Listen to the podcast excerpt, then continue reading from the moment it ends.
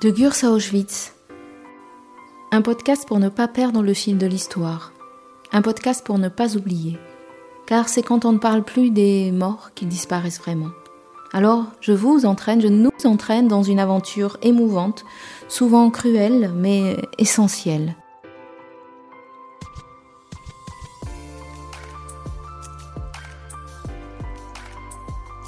Dans ce neuvième et dernier épisode, nous allons nous intéresser au camp de Gurs aujourd'hui. Le camp ferme définitivement le 31 décembre 1945. Très vite, on vend les baraques aux enchères et on y plante une forêt. Le silence de la nature hurle des vérités. En 1959, Monsieur et Madame Chabrerie s'installent dans la région à leur retraite. Monsieur Chabrerie, ancien consul de France dans les pays de Bade, entreprend des démarches pour financer la restauration et l'entretien du cimetière des déportés, cimetière laissé à l'abandon. Il veut en faire un lieu de mémoire. Il réussit à sensibiliser le consistoire israélite et les élus du pays de Bade le projet se concrétise par l'inauguration en 1963 du nouveau cimetière restauré. De là, germe l'idée d'un jumelage entre deux villes, l'une béarnaise et l'autre badoise. En 1965, alors que l'amitié franco-allemande balbutie encore, 16 Allemands arrivent pour un échange à Navarinx. Ce jumelage existe toujours. Fondée en 1980, l'Amicale du camp de Gurs a vocation à regrouper tous les anciens internés, leurs familles, leurs amis et sympathisants. Elle organise entre autres des visites guidées du camp, notamment pour les écoles. Les ambassadeurs de la mémoire sont des lycéens du département porteurs de la mémoire du camp de Gurs et ils sont pleinement engagés dans une démarche de réflexion et de transmission autour des valeurs démocratiques et républicaines.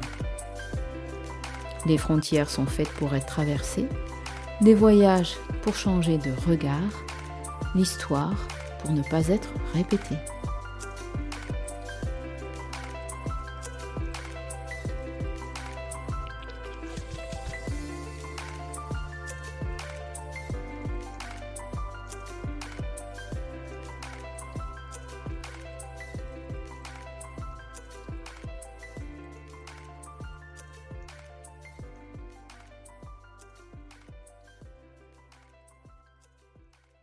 Maïté Burgin, professeure d'espagnol au collège de Barretous d'Arret. Alors, ça fait partie d'une séquence pédagogique, ça fait partie d'un épimigration, c'est-à-dire c'est un, une séquence pédagogique que nous menons avec le professeur d'anglais, le professeur d'occitan et donc en cours d'espagnol. Et la problématique est de répondre à la question pourquoi partir? Donc un travail sur l'exil, sur l'immigration, qui en cours d'espagnol a été traité au travers de la guerre d'Espagne, euh, de la retirada. Euh, nous avons travaillé en cours sur euh, tous ces événements historiques. Nous avons regardé deux vidéos. Euh, nous avons beaucoup travaillé sur le photojournalisme qui s'est développé euh, donc pendant la guerre d'Espagne et donc sur quelques photos de la retirada que les élèves ont étudié avant de, avant de rencontrer Monsieur Vallès, donc qui est venu en classe. Et euh, ce projet se termine, pour ma part, en tout cas en espagnol, par la visite du camp de Gurs. D'accord. Mais c'est un projet qui a été mené conjointement avec le professeur d'anglais, le professeur d'occitan, qui, eux, dans leur matière, ont ont essayé de répondre à cette question, pourquoi partir, mais bien sûr avec euh, ce qui concerne le programme d'anglais et le programme d'occitan. D'accord. Des élèves de 3e du collège de Barretous d'Arrête. Vu qu'on avait vu des images, je trouve que c'est plus facile de s'imaginer comment c'était avant, sans les arbres. Et euh, sinon, bah, oui, le cimetière, j'aurais pensé qu'il serait plus grand. Enfin, les pierres tombales, il y en aurait plus. Mais ça fait penser aux, euh, aux, soldats à la guerre, quand ils meurent, euh, toutes les pierres tombales qu'il y a, et vu que ça, on peut pas faire euh, une taille, la taille d'une pierre tombale normale, puisqu'il y en a trop. Mais du coup, oui, ça fait quand même une pierre tombale, et je trouve que c'est beau, les pierres dessus, les gens qui viennent. Fait une, une baraque qu'ils en aient reconstitué une, comme ça on a pu vraiment voir comment c'était avant, dans quelles conditions de vie ils étaient, et pas juste avec des photos, vraiment la, la réalité, quoi. Avant de venir, je disais à Anna, euh, je stresse et tout parce que, genre, il y a plein de gens qui ont souffert et nous, on n'a pas connu ça. Les déportations qu'ils ont dû avoir, euh, à part par des images, on peut pas vraiment euh, savoir nous ce que ça faisait et tout. Donc c'est vrai que c'est des fois c'est difficile de s'imaginer comment ils ont été, dans quelles conditions. Je pense qu'on peut s'imaginer un peu leur souffrance, mais euh, je pense que leurs souffrances, elles sont au-delà de ce qu'on peut s'imaginer quand même. Oui. Le comité de jumelage de Navarinx et sa région est vraiment indissociable du camp de Gurs. Après l'aboutissement du projet de restauration du cimetière des déportés, il a été voulu comme une continuité pleine d'avenir. Cette réalité est hélas trop peu reconnue. Il n'y a pourtant pas de plus belle réussite que les 58 ans d'amitié franco-allemande. C'est pourquoi nous voulons ici raviver le souvenir des initiateurs de cette belle aventure. Marc Casalet, Henri Bonnefond, Monsieur Laborde, alors directeur de la Caisse d'épargne, Monsieur Cazenave, alors directeur du Collège de Navarinx, et bien sûr Aldo Vasti. Le choix des autorités locales et des autorités allemandes se portèrent sur les villes de Navarinx et Mörsch, devenues plus tard Rennstetten. Ainsi naquit le jumelage de Navarinx, mais laissons la place au témoignage d'une jumelle de la première heure, Madame Marilus Casamayou, native de Las. Je, je ne fais pas partie, je n'ai pas fait partie du premier jumelage qui était exclusivement réservé à Navarinx. Mais j'ai fait partie de la réception des premiers Allemands qui sont venus parce qu'il fallait trouver des gens pour les, euh, accompagner, enfin les- des jeunes qui seraient intéressés et puis, et puis des gens pour les accompagner. Mais euh, ce qu'il y a, c'est que nous, on avait un curé ici, l'abbé Boson, célèbre euh, curé que les gens appelaient l'as des curés et le curé de l'as, qui parlait allemand et qui jouait d'accordéon. Il avait appris ça pendant qu'il était prisonnier en Allemagne. Et comme il y avait des réceptions d'Allemands et des échanges, etc., entre mairies, on l'a appelé comme euh, interprète. Voilà. Donc euh, c'est comme ça qu'il est venu nous chercher et nous dire Ah, il y a des jeunes Allemands, il faudrait les accompagner. Ils sont très gentils, venez avec nous, on va aller voir, euh, on va aller voilà. Il y a eu un consul, le consul Chabrerie, qui était très. euh, bah, c'est le moment où on a signé aussi l'Office franco-allemand pour la jeunesse en 63, je crois. hein. Et à partir de là, lui, il a eu une idée, à partir du camp de Gurs, qui était mal connu, il a pensé que des jeunes Allemands pourraient venir entretenir les tombes, relever le nom des gens qui étaient morts, parce qu'il y a même eu euh, un millier de morts, je pense, là, et euh, que ça pourrait faire le départ d'un échange de jeunes, que les jeunes pourraient découvrir l'Allemagne et qu'il y aurait de l'amitié franco-allemande, et que les jeunes Allemands pourraient mieux connaître leur histoire et venir nettoyer les tombes de Gurs. Donc, euh, ça a démarré comme ça. Et au début, il semblerait que les, euh, le, projet, il y avait de l'argent dé- débloqué par l'Office franco-allemand qui s'est créé à cette époque-là. Et il semblerait que les élus aient surtout compris qu'ils allaient recevoir les élus allemands, puis les élus allemands recevraient les élus français. Il y avait un très bon restaurant à Navarinx, le camp de Borde. Alors, ils festoyaient et tout ça. Et puis, quand le curé qui est là, vous voyez, j'ai pris une photo, euh, Boson euh, a été appelé comme interprète. Et il est venu nous voir, il est venu voir des jeunes de la Marelle, il a dit, mais enfin, quand même, l'Office franco-allemand pour la jeunesse, c'est pour les jeunes. Et il semblerait que peut-être vous n'en profitiez pas. Il faut absolument que vous manifestiez, il faut vraiment que vous alliez voir le maire de Navarinx, il faut absolument... Donc, on, on s'est déjà lancé, il nous a mis un peu dans une bataille, là. Ben, j'étais en seconde, en 65, j'étais en seconde, oui. 16 ans, j'avais 16 ans. J'avais 16 ans. Et donc, les jeunes, euh, voilà, donc il nous a mis dans le coup. Et l'année d'après, on est parti, quoi. Je suis l'aîné de quatre enfants et je faisais, en Béarnais, on dit euh, faire de l'empathie, c'est-à-dire gêner. J'avais déjà une maman qui avait deux, deux petits-enfants plus jeunes que moi, qui étaient très rapprochés, et puis une dernière qui venait de naître. Donc, il fallait que j'ai toujours euh, été poussée à faire les colonies de vacances, les départs, etc. Donc, quand j'ai entendu l'Allemagne, j'aurais préféré que ce soit l'Angleterre, et- parce que c'était déjà les Beatles, c'était là. J'avais déjà She Love You, hein, un disque, tout ça. Hein. Non, rien du tout, ni allemand ni anglais. Je parle espagnol. Enfin, je parle espagnol. Je faisais l'espagnol au collège. Mais euh, ça a été très facile de, de parler. C'est pas, ça, c'est pas, c'était pas un problème du tout. Et voilà, donc il est venu nous chercher et on a accompagné les groupes. euh, on les a. euh, bon, il fallait aller en Espagne. Il y avait plusieurs voitures qui y allaient. Et on est monté dans ces voitures et on a accompagné les jeunes. Et tout, tout de suite, il y a eu d'ailleurs des, des petits coups de cœur, tout de suite. Tout de suite, la première année du premier, euh, première, euh, oui, des premières visites, oui, absolument. Il y en a certaines qui ont fini par un mariage, comme euh, Mireille Larouille et comment il s'appelle Brocard. Maintenant, j'ai oublié son, prénom. Et, puis d'autres, ça a été un peu comme les fleurs de notre jeunesse, quoi, hein, où on aime, le cœur s'enflamme facilement. Mais les souvenirs sont restés, on est restés très amis très longtemps. Parce qu'ils revenaient les jeunes, donc on les revoyait, voilà. D'une année sur l'autre, voilà, voilà, voilà. Alors l'échange, c'était de recevoir des Allemands dans la famille l'année suivante, donc. Donc des Allemandes qui ont été ici. Et nous, on allait dans la famille de cette Allemande.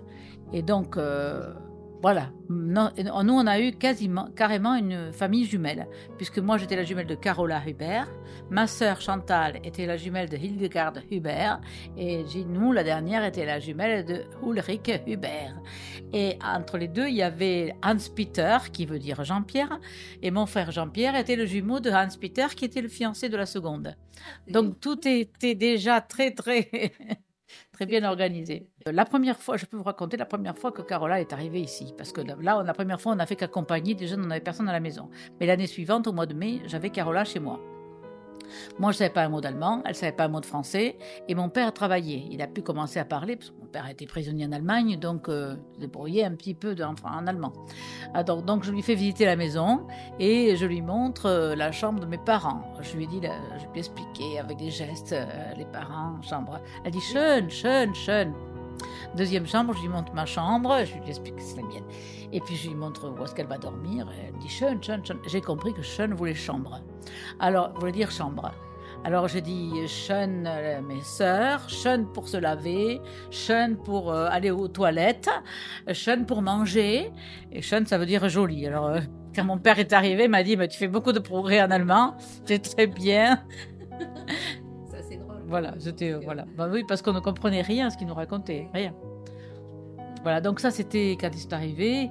Euh, L'Allemande qui était ici était un peu déçue parce que son fiancé était à Navarinx, parce que à 14-16 ans, il était déjà fiancé à vie. hein. Ils sont- se sont mariés. Les Allemands, ils sont ah oui, ils sont sur la ligne droite. euh, ça changeait beaucoup avec notre esprit latin. hein. sur l'autoroute de l'amour, exactement. Et voilà, d'ailleurs, elle est là, Carola, elle est là, Carola, moi je suis là, ma soeur est là. Puis là, c'est la fin de son premier séjour, ça, ici. Ben oui, mais je n'ai que, celle-là ici. Oui, j'en ai plein, mais je ne les ai pas ici. Ça, on a fait une sortie à la Madeleine, euh, à côté de Tardès, en montagne. Là, il y avait le, jeune homme qui me plaisait beaucoup. euh, voilà, petit blond. Moi, je suis là, derrière. Voilà. L'époque, on concluait pas, on concluait pas. Hein. C'était bisous. euh, bi- oui, voilà, c'était très mignon. hein, C'était très sage. La première année, je ne sais pas s'ils l'ont fait beaucoup après par la suite, mais la première année, quand ils sont venus, et la deuxième année, la troisième année aussi, ils sont allés avec nous nettoyer les tombes de Gurs. C'est-à-dire euh, décaper les pierres tombales, euh, chercher les noms. Et comme beaucoup de juifs étaient venus du pays de Baden-Baden, eh bien, ils ont cherché après les contacts. Je ne sais pas trop euh, s'ils ont trouvé tout ça, parce qu'on n'a pas fait trop un bilan de tout ça. hein. Mais enfin, ils sont allés au camp de Gurs. Il y avait une cérémonie. Il n'y avait pas tous les euh, le mémorial qu'il y a aujourd'hui, voilà, tout ça. Euh, par contre, mes parents sont allés en Allemagne dans la famille Hubert. Alors, mon père était prisonnier de guerre à côté de Francfort, et le père de Carola avait la main complètement emportée, la moitié de la main, à Stalingrad. Donc, ils ont échangé évidemment le- leurs souvenirs de cette triste euh, période, quoi, parce que c'est aussi triste pour, euh, pour les Allemands que pour les Français.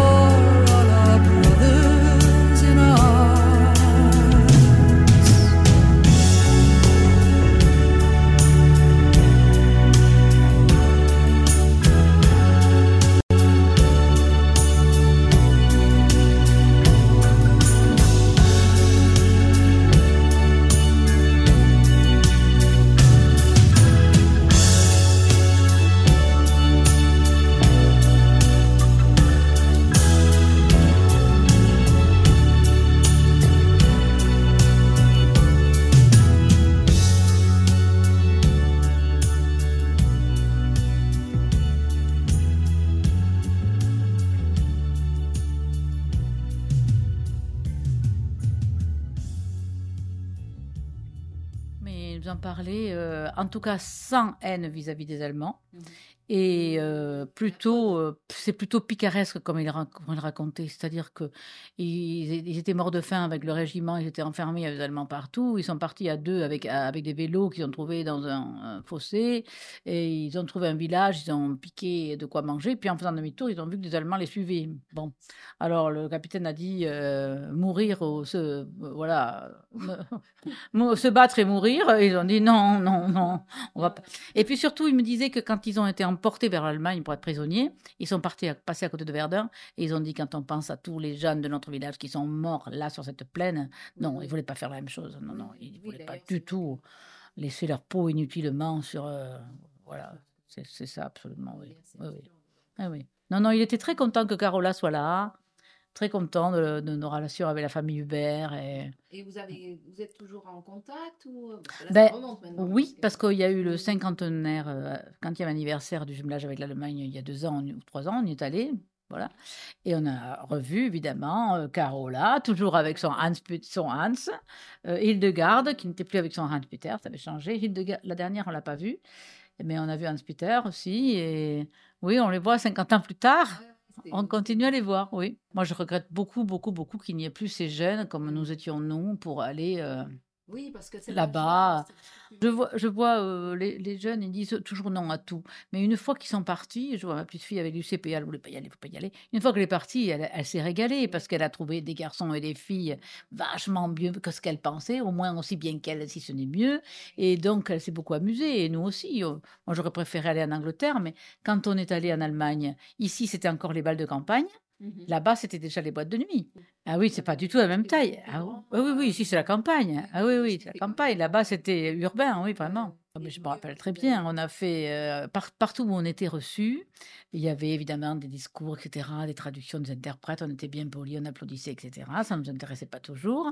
Mais après, il y avait les alignements de bouteilles de bière à l'infini. Alors, moi, je bois pas beaucoup de bière, mais enfin, il fallait quand même boire.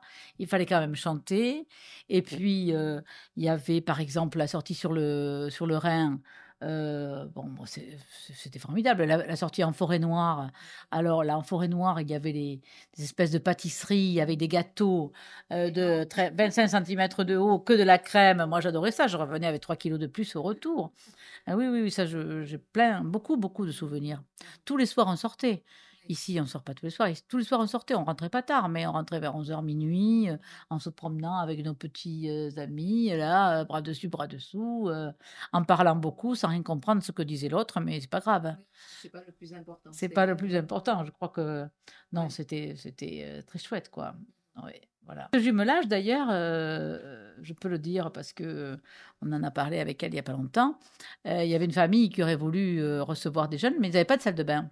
Eh bien, à l'époque, euh, mon- le curé est venu trouver mon père. Il a dit euh, chez un tel, ils veulent recevoir des gens, ils veulent participer au jumelage. Ils n'ont pas de salle de bain. Eh bien, ils ont fait une salle de bain en trois semaines. Ils ont arrangé la salle de bain et après, il y a eu une salle de bain. C'est extraordinaire. Ah oui, oui, oui, c'est vrai, c'est vrai. C'est vrai, oui, oui, oui. Et euh, il y a eu de la solidarité, il y a eu des... Et puis, euh, nous, on ramenait d'Allemagne aussi plein de choses, pas seulement la recette euh, du gâteau au fromage blanc, qui est comme ça. Si j'avais la pêche euh, que j'aimerais avoir, parce qu'il y a des jours, il me semble que j'ai 35 ans, et puis il y a des jours, euh, au moment de passer à l'acte, où je me dis, mais finalement, bouf, là, là. Non, j'irai faire le, le pèlerin dans les collèges, euh, dans les collèges de Navarinx, euh, de Sauveterre, euh, de- et pour intéresser des, plein de jeunes, parce que il y a quand même dans ce milieu rural qu'on connaît ici, euh, plein de jeunes qui n'ont jamais voyagé, parce que déjà en ville, euh, c'est pas facile de trouver les moyens. Bon, il se trouve que en, en tant que prof, j'ai chaque année amené des élèves à Venise, mais il y avait des familles qui ne pouvaient pas se le payer. Donc il fallait trouver l'argent, euh, trouver le moyen de distribuer l'argent sans que ça passe par l'intendant pour que euh, toute la classe entière aille à Venise huit jours chaque année. J'ai fait ça toutes les années depuis euh, les 15, 15 dernières ou 20 dernières années de- de- d'enseignement. mais ça, j'aimerais bien le faire avec les élèves ici. Je pense qu'ils seraient ravis. Mais euh, comment les accrocher? Comment aller les chercher? Comment les motiver? Euh, Voilà, c'est... Ah Oui, appel, appel, appel. Venez vite au comité de jumelage et dites à Philippe, j'ai 15 ans et je veux vivre les mêmes aventures des, premières, des premiers jumelages. Philippe Castet, président du comité de jumelage de Navarinx et sa région. L'idée centrale d'un comité de jumelage, c'est d'entretenir l'amitié entre les nations. Et c'est extrêmement important après les périodes très sombres de l'histoire qu'on a vécues sur le territoire. C'est extrêmement important de, rapprocher les, les, peuples, les habitants. Euh, moi qui suis né euh, pratiquement euh, en même temps que l'Europe, que l'idée de l'Europe, je, suis un, un, Européen tout à fait convaincu et j'aimerais faire partager le plus largement possible cette idée que l'essentiel nous réunit en Europe. On voit à l'échelle du monde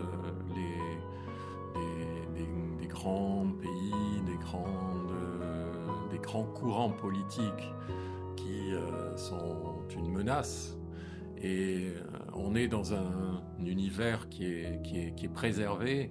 Les fondateurs de l'Europe ont voulu, en, en créant ces, relations entre, entre nous, euh, éliminer le risque de la guerre. C'était, d'abord ça l'idée euh, qui a inspiré les fondateurs de l'Europe à son origine.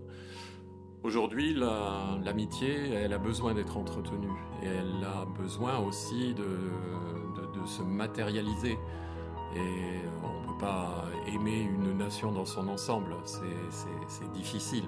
Mais par contre, on peut toucher du doigt à l'occasion d'échanges, en allant se voir. On peut toucher du doigt tout ce qui nous réunit, tout ce qui fait qu'on se ressemble. Euh, en 45, on avait l'impression qu'on s'était opposé, qu'on avait des ennemis de l'autre côté de la frontière. Aujourd'hui, la frontière, on la traverse sans même s'arrêter. Euh, on, on, se déplace euh, à l'échelle du continent euh, comme si on était chez nous, comme si on était à la maison. Et ça, c'est extrêmement important et extrêmement agréable. Euh, alors pour être plus proche de nous, mais euh, quand on va manger des tapas en Espagne, euh, on n'a plus à présenter sa pièce d'identité ou à passer devant un douanier. Et pourtant, c'était le cas euh, pour moi quand j'étais jeune. Et aujourd'hui, euh, échanger avec nos amis allemands, nos amis italiens, puisqu'on est la commune de Navarinx, est jumelée avec les deux, avec une commune italienne et avec Rheinstetten, tout près de la France, de l'autre côté du Rhin, à deux kilomètres de la France en fait. Euh, on voit bien que ben, c'est à chaque fois qu'on se retrouve, c'est le, plaisir de partager des moments. On constate qu'on se ressemble, mais on apprécie aussi euh, les petites traditions, les modes de vie qui sont un petit peu différents chez les autres et dont parfois on a un bénéfice à prendre les bonnes choses. Alors aujourd'hui, on a on a des échanges qui nous amènent à nous voir euh, tous les ans. Alors bien sûr, il y a eu la période Covid, où là tout le monde est resté chez soi, euh, cloîtré, calfeutré, mais euh, depuis l'après-Covid, on a repris nos échanges, et tous les ans, soit on reçoit une délégation de nos amis, soit on se rend chez eux. Cette année, on va recevoir nos amis allemands, euh, pardon, on va recevoir nos amis italiens, on va aller chez nos amis allemands à la période des marchés de Noël. Ça va être euh, très très sympa. On va boire euh, du vin chaud, on va, voir toutes, euh, toutes les belles choses d'un marché de Noël, comme on, ben, on les organise dans l'est de la France ou en Allemagne. C'est pas les mêmes que chez nous. C'est beaucoup plus chaleureux. Donc on va vivre ça cette année, c'est notre choix. Et l'année prochaine, ben, on fera l'inverse. On ira en Italie et on recevra nos amis allemands. Aujourd'hui, on est 80. 80, c'est un chiffre qui est en, en, augmentation régulière, légère bien sûr, mais régulière. Et donc 80, ça compte à l'échelle du territoire. Navarinx, c'est 1000 habitants, 1050 à peu près. Et euh, tous les villages alentours, bon, on arrive à une population qui ne rivalise pas avec celle de Rheinstetten, puisque Rheinstetten en face, c'est 20 000 habitants. Scorze, c'est également à peu près le, même ordre de grandeur. Donc, vous voyez, on joue dans la cour des grands, en fait.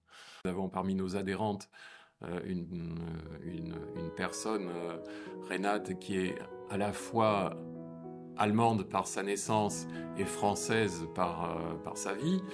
Et bien sûr, c'est un très très bon prof qui a beaucoup de patience. Donc il y a un petit groupe qu'elle initie à l'allemand. Mais non, il n'y a pas du tout besoin de parler allemand. Il faut dire qu'on a la chance d'avoir en face de nous beaucoup d'Allemands qui parlent français. Mais sinon, euh, il, y a, des outils aussi où il y a tout simplement euh, éventuellement l'anglais qui sert de passerelle entre les deux. Mais pour ceux qui parlent pas anglais ou pas, pas, très bien, il y, a, il y a aussi les traducteurs en ligne, les, voilà, tous les assistants vocaux qu'on trouve sur les smartphones aujourd'hui. Moi, j'étais en Arménie il n'y a pas très longtemps, j'ai jamais parlé un mot d'arménien. C'est totalement incompréhensible, c'est totalement illisible, mais euh, avec mon chauffeur de taxi, on n'a jamais eu le, le moins de problème. On s'est toujours compris. Et on a ri et on a, partagé des histoires sans aucun problème, sans parler la langue. De, beaux souvenirs. D'abord, euh, euh, les, moments passés à table, c'est important. Hein c'est toujours important. Je me rappelle la dernière fois, voilà, un moment dans un, alors en, Alsace on dirait un Winstube, je sais plus comment on dit côté allemand, mais c'est la même chose. C'est en fait euh, un établissement où on mange des tartes flambées. Voilà, alors c'était succession de tartes flambées à volonté, les classiques avec euh, les petits lardons, l'oignon, fromage. Euh, J'ai même découvert des tartes flambées sucrées à cette occasion, aux pommes, enfin façon un peu strudel ou crumble, voilà. Et puis, euh, bien sûr, euh, ben, des moments de fête quand on est reçu avec des soirées où on danse, où on voilà, où, passe des bons moments ensemble, des visites aussi. Il y a plein de belles choses à voir autour de Rheinstetten. Euh, je me rappelle un château euh, qui est un petit Versailles avec un parc magnifique. Je me rappelle aussi bien sûr la, ville euh, extraordinaire de Heidelberg qui est au bord de, au bord de la rivière et puis avec son, son château fort tout à fait en, en, haut de la ville qui domine ses ruelles avec ses, ses maisons à colombage de style allemand, alsacien, ça se ressent beaucoup. Voilà, plein de, plein de bons moments. Aussi les moments où on se sépare sur le quai de la gare et où les larmes coulent au coin des yeux en attendant de se revoir la fois suivante. Bah, c'est souvent le choix effectivement de faire durer une amitié entre personnes en particulier, mais euh, les deux formules existent. Pour ma part, j'ai plutôt euh, été chez des gens différents, mais là, je vais recevoir cette année les Italiens qui m'ont hébergé l'année dernière et ça sera avec le plus grand plaisir. Euh, c'est variable, voilà, chacun, chacun fait son choix. Sylvie Lacamoire, secrétaire du comité de jumelage. En ce qui concerne les marchés de Noël en Allemagne, je voulais juste rajouter que cette expérience nous a appris ce que c'était que la magie de Noël, telle que la vivent les Allemands et qui nous était totalement inconnue. Et à chaque fois que nous allons chez eux, durant cette période-là, nous vivons ce moment extraordinaire des ateliers qu'ils mettent en place pour nous. Et ils nous apprennent à y faire plein plein de magnifiques choses de nos petites mimines. Et nous sommes revenus d'Allemagne avec cette pratique que nous avons continué en France et ce qui nous permet désormais de présenter à chaque marché de Noël qui se tient à Varenx un stand qui est de plus en plus remarqué où justement nous partageons cette magie de Noël apprise grâce à nos jumeaux allemands. En tout cas, c'est vraiment un, un, bonheur et c'est précieux de pouvoir partager cette amitié entre euh, des gens qui sont un petit peu éloignés. C'est vrai qu'il y a 1000 kilomètres entre nous, mais qu'est-ce que c'est euh, entre deux TGV euh, le, voilà, le TGV nous mène à Karlsruhe et, Karlsruhe, et de Karlsruhe à, à Rheinstetten, il n'y a même pas 20 kilomètres. Donc euh, voilà, on y va, on y va comme si, comme si, comme si c'était à côté. C'est extrêmement important pour les Allemands de cette région. L'existence du camp de Gurs, moi ça m'a frappé, elle est connue de tous les jeunes. Euh, justement, je parlais de TGV à l'instant. La dernière fois que nous avons voyagé pour nous rendre en Allemagne, euh, moi, j'étais, je me suis retrouvé dans le TGV assis à côté d'une jeune Allemande. Puis on a, au bout d'une heure à peu près de voyage, on, a, on a dû échanger quelques mots. Et euh, bien sûr, ça commençait par d'où venez-vous, où allez-vous? Et puis, quand je lui ai dit que je venais de j'ai dû dire Pau, probablement, euh, elle, très vite, ben, elle m'a parlé de Gurs. Et j'ai été vraiment très surpris, mais elle m'a dit, mais oui, tous les jeunes au collège, c'est à notre programme. Nous entendons tous parler de Gurs, nous savons tous quelle est l'histoire de ce camp. Euh, donc ça m'a frappé parce que je ne suis pas sûr que les élèves français de notre territoire connaissent aussi bien l'histoire qui nous lie que les jeunes Allemands. Et Gurs est extrêmement connu. Voilà. Et puis il y a de toutes les façons une, une attirance aussi des Allemands pour la France. Je parlais du maire de Rheinstetten, euh, que, que j'ai eu le plaisir d'accueillir, et y compris à la maison hein, il y a quelques jours, parce qu'il il a fait le choix de venir passer quelques jours de vacances à, à Navarinx pour retrouver ses amis. Eh bien, je crois savoir que l'année dernière, ses vacances, c'était en Corse. Euh, voilà, il y a, des liens très très forts. L'amitié franco-allemande, c'est pas que des mots, c'est une vraie réalité. Il est fondamental de se rappeler l'histoire, d'en connaître les raisons pour éviter son, retour, parce que c'est toujours un, un, péril qui nous menace. Mais euh, il faut aussi vivre ce qui nous rapproche, c'est très important.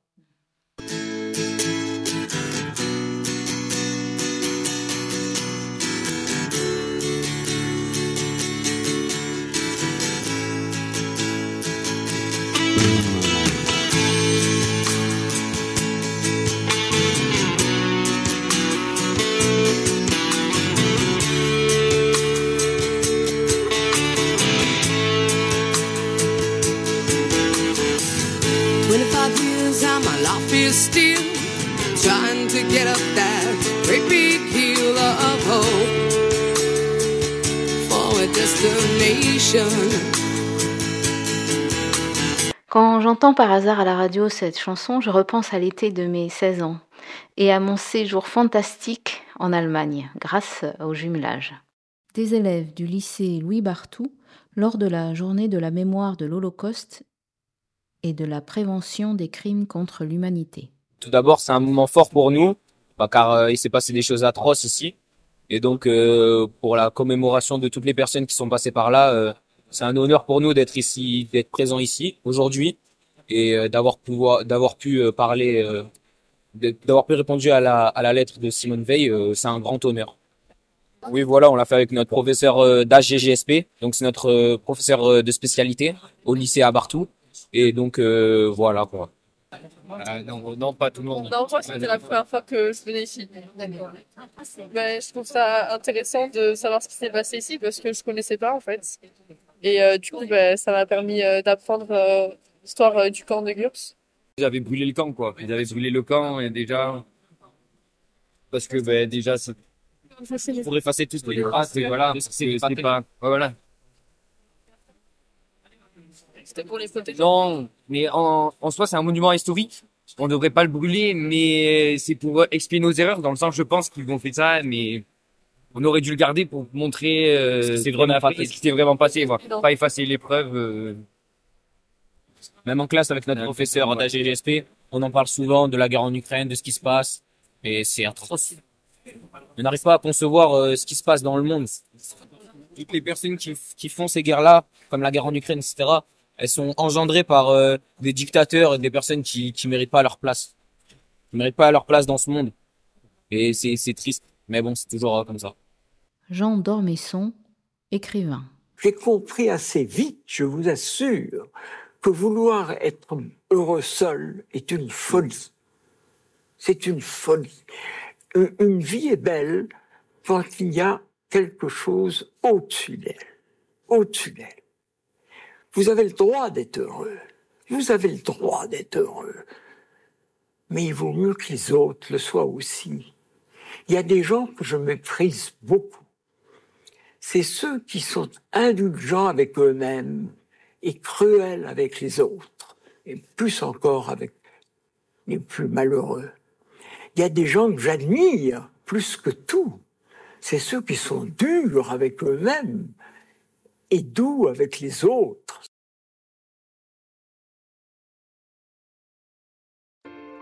J'espère que ce dernier épisode vous a plu. À mi-chemin entre l'histoire et la mémoire collective, les témoins tendent la main aux générations actuelles et futures. Chacun a sa propre histoire. Plus le temps passe et plus ces témoignages de l'impensable sont précieux. Ils ont résisté, écrit, parlé, transmis. À nous maintenant de prendre le relais. À nous de regarder l'histoire au fond des yeux, avec ses ombres, pour mieux apprécier la lumière. La lumière d'une vie en temps de paix. et ne pas se laisser éblouir par les feux aveuglants des extrémistes.